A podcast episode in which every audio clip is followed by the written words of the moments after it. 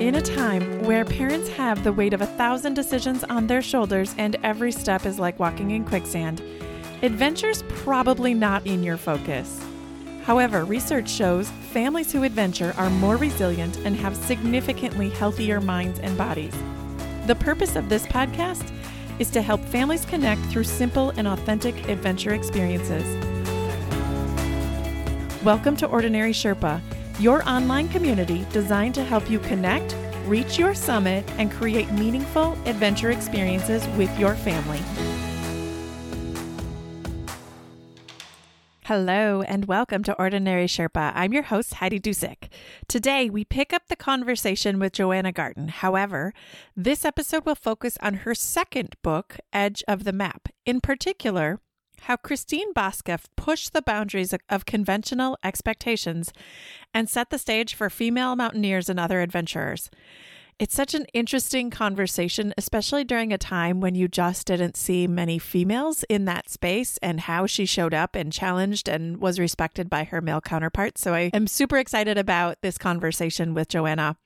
In our last episode, we focused on her story, on writing your adventure story, on unpacking Johanna's own family adventure story, Awakening East. Today's episode is from her second book, Edge of the Map, which I'm putting in the show notes a link to it and a coupon code so that you can get a discount using the Ordinary Sherpa coupon code. Again, go to the end of the show notes and you will find that. Edge of the Map was released in April of 2020.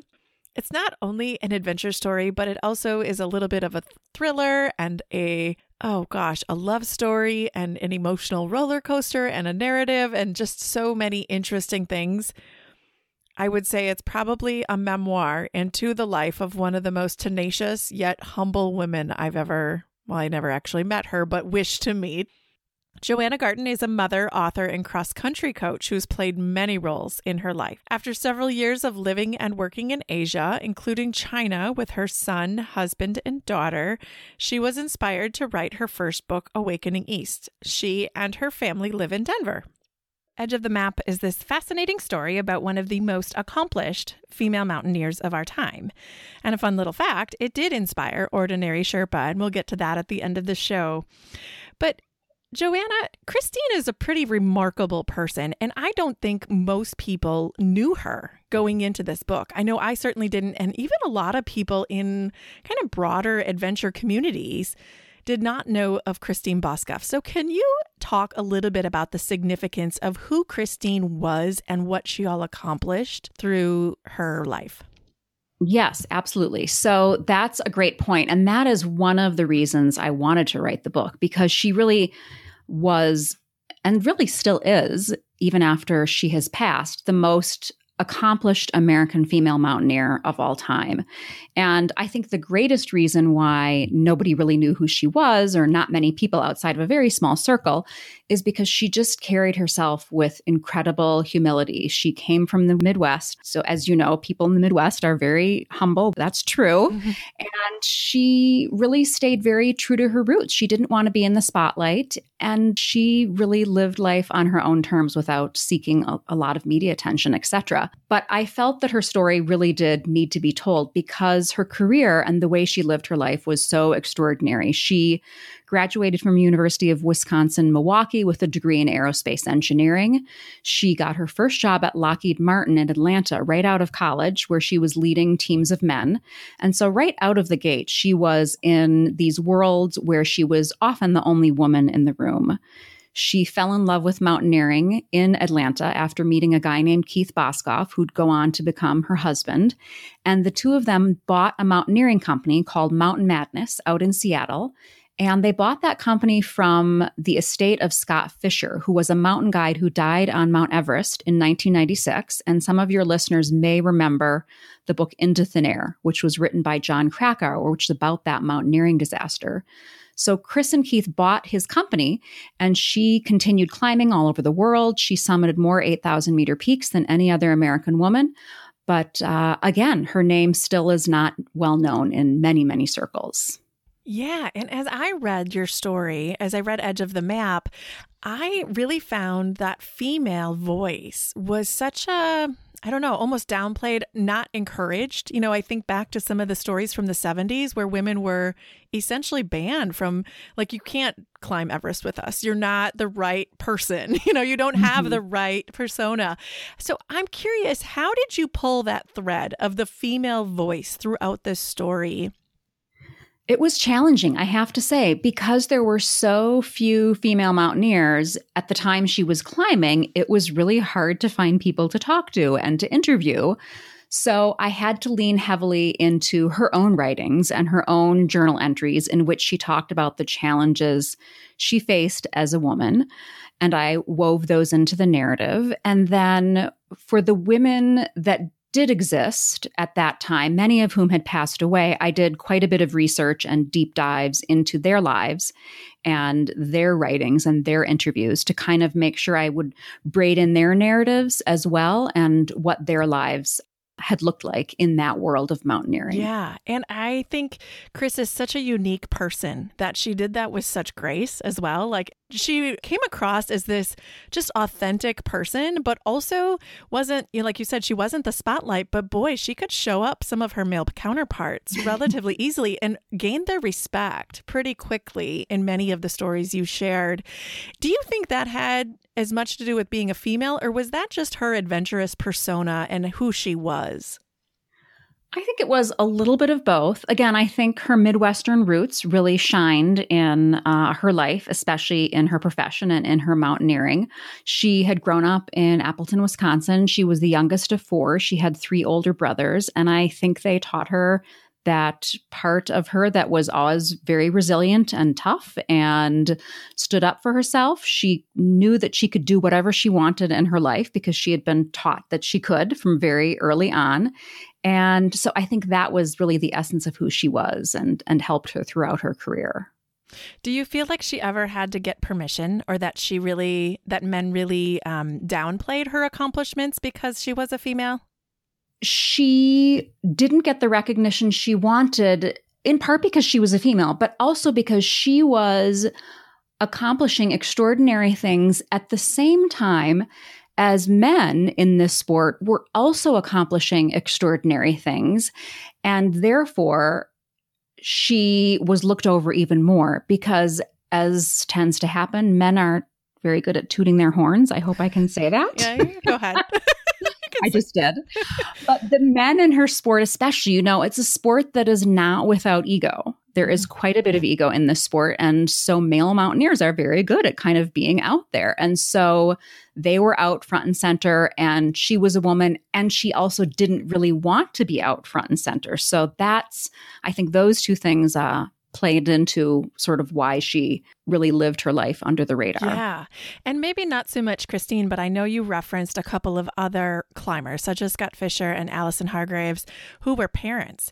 And I mm-hmm. often think about the perceptions that you can be one or the other, that you kind of have this binary choice that you're either adventurous or you're a parent. I'm curious, did you ever get a sense of that with just in, in the mountaineering community of those that were parents? Did they really struggle with the perceptions of what it's like to be a parent and a mountaineer? I think they did. And I think this is very different for every mountaineer. And I think the equation definitely changes. This is what I experienced and what I saw and what I learned from talking to people, which is the experience that mountaineers have definitely changes when they have a family. They tend to want to take fewer risks, but not always. So, this is a part that was always really fascinating for me. And it kind of comes back to that question of why would you participate in a sport with such a high level of risk, especially if you have a family? And so, as I learned more about the personalities, I really got a very deep and powerful sense that this is just part of their DNA. And everybody has something that they're passionate about in life. Now, whether that's painting or yoga or parenting or fostering animals, it looks different for everybody. But for mountaineers, it really is this drive to be in the mountains. And so that is ever present in many people, regardless of whether they have children or not. And they just have to kind of fight with that equation, I think, in a little bit different ways when they do choose to have a family. That's a good point. I was going to say, can you compare? Because both Scott Fischer and Alison Hargreaves were parents. Do you think they had different experiences going through that same around the same time, right? They were both climbing around mm-hmm. the same time. And do you think there was a different expectation of a dad versus a mom? Oh my gosh, absolutely. absolutely.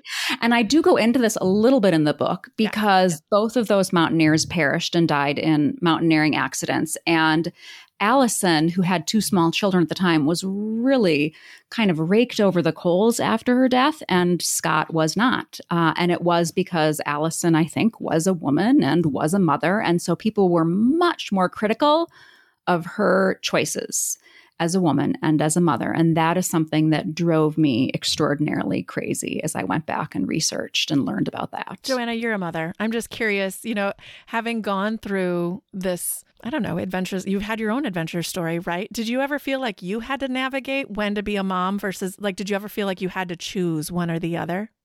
I think there have been times when people have questioned some of the choices I've made as a mother, in particular, that decision to pick up and move two small children to China was one that I don't think was well received by some friends and family members. And I really felt that we could do that. So I stuck to it and, and did that. And I'm glad that I did. But I think I've had to make different choices because I'm a mom. Um, and I've made, I'm trying to think of an example.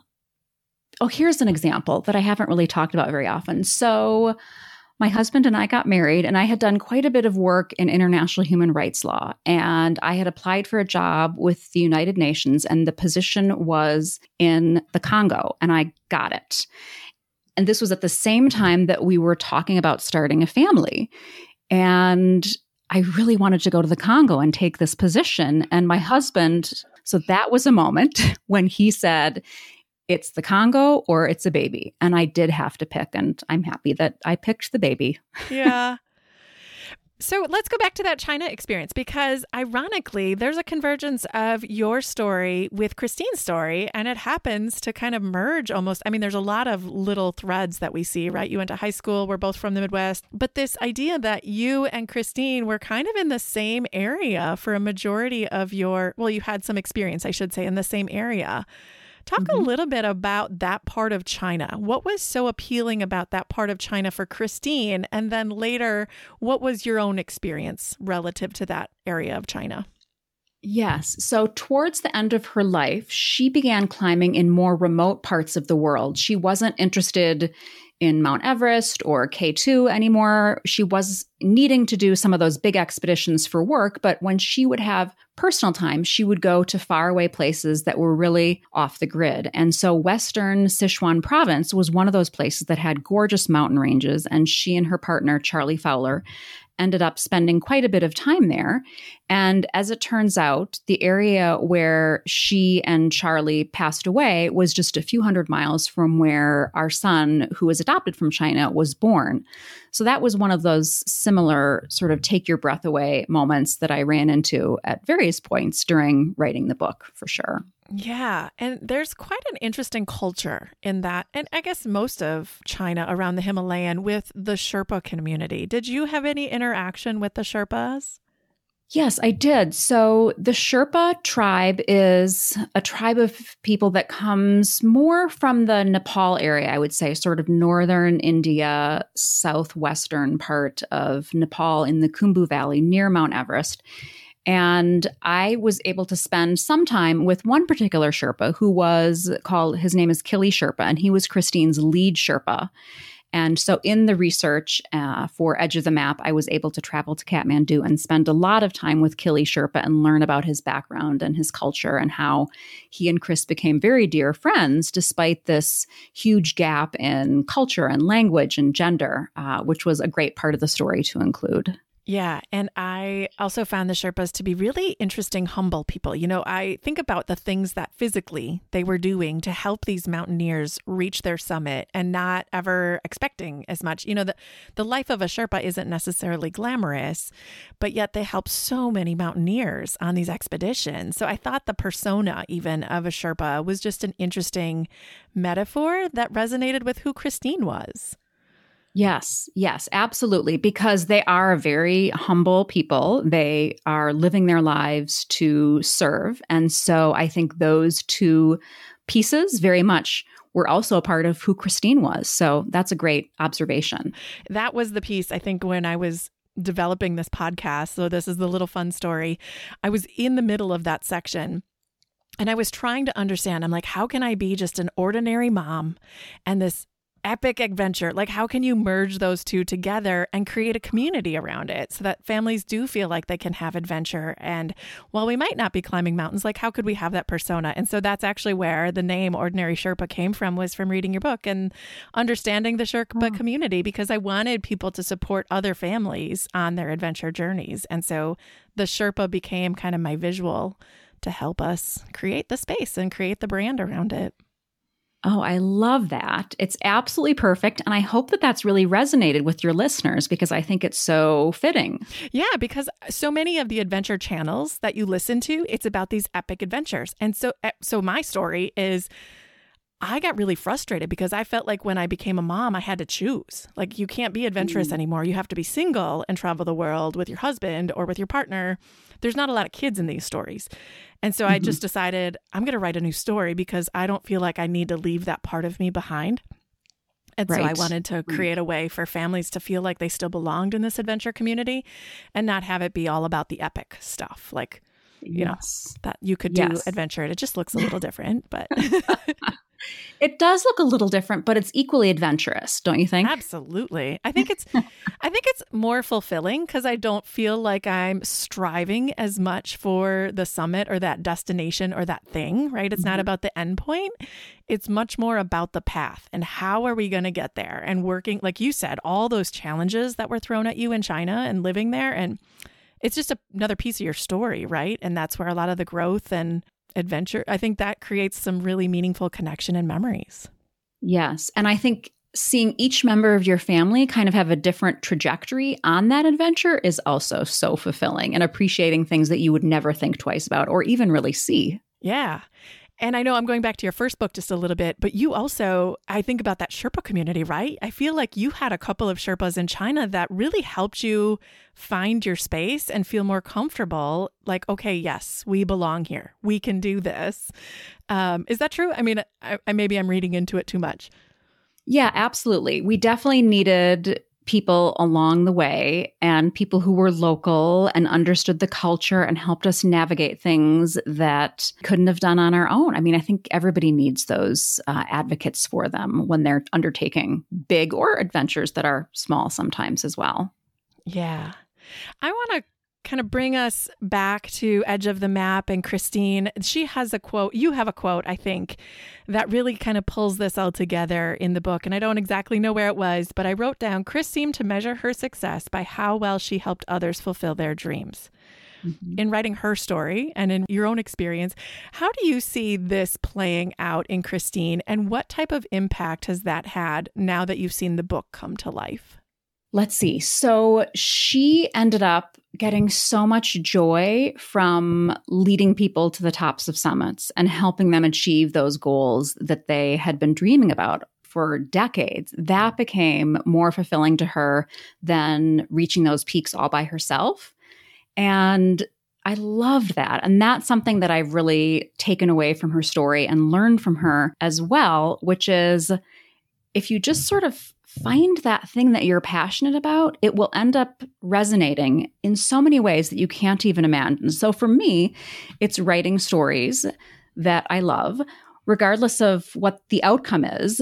The outcome eventually will be that people will find a way to take some pleasure in the story. And that's certainly the case with Edge of the Map. I went into it for very personal reasons, and it's resonating for so many people on so many different levels and people are finding so much joy in it. So I credit her with helping teach me that very important lesson. Yeah. Thank you so much for sharing that. As you think now, moving forward, what's your next step? I saw a post that you're thinking about another book and you had a couple criteria. what do you think it'll be? Do you have any insights into where you're going from here? I have a few insights. I've got sort of a handful of ideas that I'm noodling. I sort of say that this is my noodling stage. And my criteria for the next story I'm interested in telling definitely would like the story to include one or more badass women. That's important. some international component would be great. And then some story that involves adventure or sport or outdoor activities. That's also really important. So I've got a few up my sleeve. That's something I'm working on. And then I'm really crossing my fingers that maybe Edge could become a movie or TV series. So that's another thing that I'm pursuing as well. That would be amazing. I love the book. I I had to buy it on digital so that I could highlight and reference it because I look at it so much, but I think that would be an awesome movie. So much better than some of the others. I think so too. I think so too. That's so awesome. That's exciting. And I am going to post, with your permission, the trailer, if that's okay, in my Facebook yes. group that I have, just because yes. I think that really gives the person, like, it gives you a good understanding, mm-hmm. but there's still so much to the story. Mm-hmm. So you mm-hmm. still have to read it. Yeah. That's great. It's such a wonderful story beyond just the story of one woman. You know, there's so many twists and turns, and it's a mystery, and it's this love story, and it's a mountaineering narrative, and there's science in it about mountaineering. And if you're interested in learning about high altitude expeditions or Sherpa life, it's got a little bit of everything. So it does. It does. It totally filled my adventure cup in the middle of 2020. So I feel like it's shining a light on like this is what you need to be doing, Heidi. Mm-hmm. Focus over here.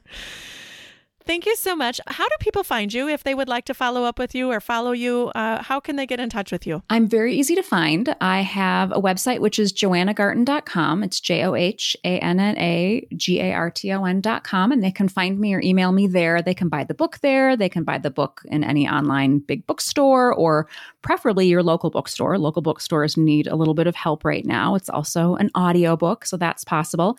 I'm also really accessible for book clubs. So if you have a book club and you're interested in reading Edge of the Map for your book club, I've been doing lots of virtual meetings with book clubs after they finish the book, which is so fun. I tell sort of secrets behind the writing of the book, and that's a great way to connect with readers as well. Awesome. I'm so glad we were able to make this work. Thank you for sticking with me on this journey. It has been such a thrill. I know my listeners are going to follow you on this journey as well. So thank you so much for showing up and being a part of Ordinary Sherpa's community. Thank you for having me. Ah, I love interviewing fascinating people, and this was one that I just really appreciated. I have 10 key takeaways from this interview. Number one, you can be accomplished and humble. Christine Boskoff was a shining example in a time when she often was the only woman in the room. Number two, document your story. So much of this book was informed by Christine's personal journal. Number three, in Mountaineers, it's just part of their DNA. And while passions look very different with everybody, Mountaineers' drive is to be in the mountains, regardless of all the other factors. Number four, the choices we make as parents can and likely will be criticized. You get to choose the path and decisions that are the best for you. Number five, Chris spent most of her personal time in gorgeous mountain ranges off the grid. Even if you aren't a mountain climber, what might be your off the grid personal time and where would you go? Number six, the Sherpas were a group of humble people dedicated to service but never in the spotlight. Christine developed an extremely close relationship with her lead Sherpa, despite the gap in language, culture, and gender. Number seven, adventure channels don't often include kids. Ordinary Sherpa is creating the space for families to belong in adventure. It might look different, but the experience of adventure is equally as impactful, if not more impactful. Number eight, seeing each member of your family have a different trajectory and appreciating things you may not often see otherwise is the beauty of adventure. Number nine, Christine's joy came from helping others as opposed to her own summit. Number 10, the next book criteria, perhaps one of my listeners, there's a book about you in your future. the next book criteria is a badass woman or women, some type of international component, and an adventure, sport, or outdoor activity. If you would like more information or to follow Johanna Garton and explore and learn and see her next book unveil, you can follow all of her information, which is in the show notes, or go to johannagarton.com as described in the episode. If you'd like to purchase the book, Edge of the Map has a discount code for Ordinary Sherpa listeners. You have to buy it from her website, and the coupon code is Sherpa for a 25% off discount. You can also purchase Awakening East on Amazon, given that that is an older book, that is probably the best route to go there. With all of this, we are wrapping up our two part series with Johanna Garton. I am so excited to have you with me on this journey. I have one fun little, I always like to read a written review. And this week, my written review comes from E. Brunner Photo. This is what I've been needing. I can't tell you how wonderful it is right now to have found this podcast. After feeling so stuck at home and like our world has gotten so small with the pandemic, it's so nice to realize that we can still create adventures for ourselves that don't involve flying off to an exotic location. After listening to my first episode, I came away feeling like there was so much I could do and adventures I could create right here at home in my own backyard. E. Brunner Photo, thank you so much for your kind review. Reviews are one of the greatest compliments to any podcaster or content creator. If you are interested, please leave a written review or come join us on the Ordinary Sherpa Facebook group. That's facebook.com backslash groups backslash Ordinary Sherpa. And you can interact with all of the other listeners. It's kind of a fun way. We put a question out each week. People are asking questions about different locations and experiences that they might create. There's a lot of inspirational posts that are shared. So come join us there. And last but not least, if you are interested in getting just a little dose of adventure in your inbox each month, go to our website, ordinarysherpa.com and on the very homepage, you can subscribe to our Adventure to Go newsletter. They're short little bites of information to really help inspire you and go deeper into not just the episodes, but additional things that are happening or questions that have been asked and sent my way. I love hearing from all of you with whatever thoughts you have today. I love just share them with me. They are one of the bright spots in my week. Thank you so much for listening and for joining us on this journey. If you found value from today's show, here are three easy ways you can support us.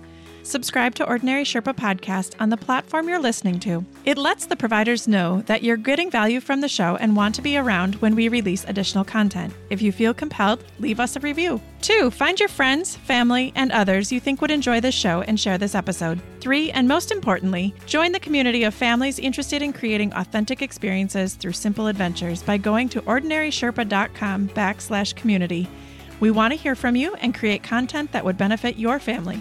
Thanks for joining us on this journey as we help families connect through adventure.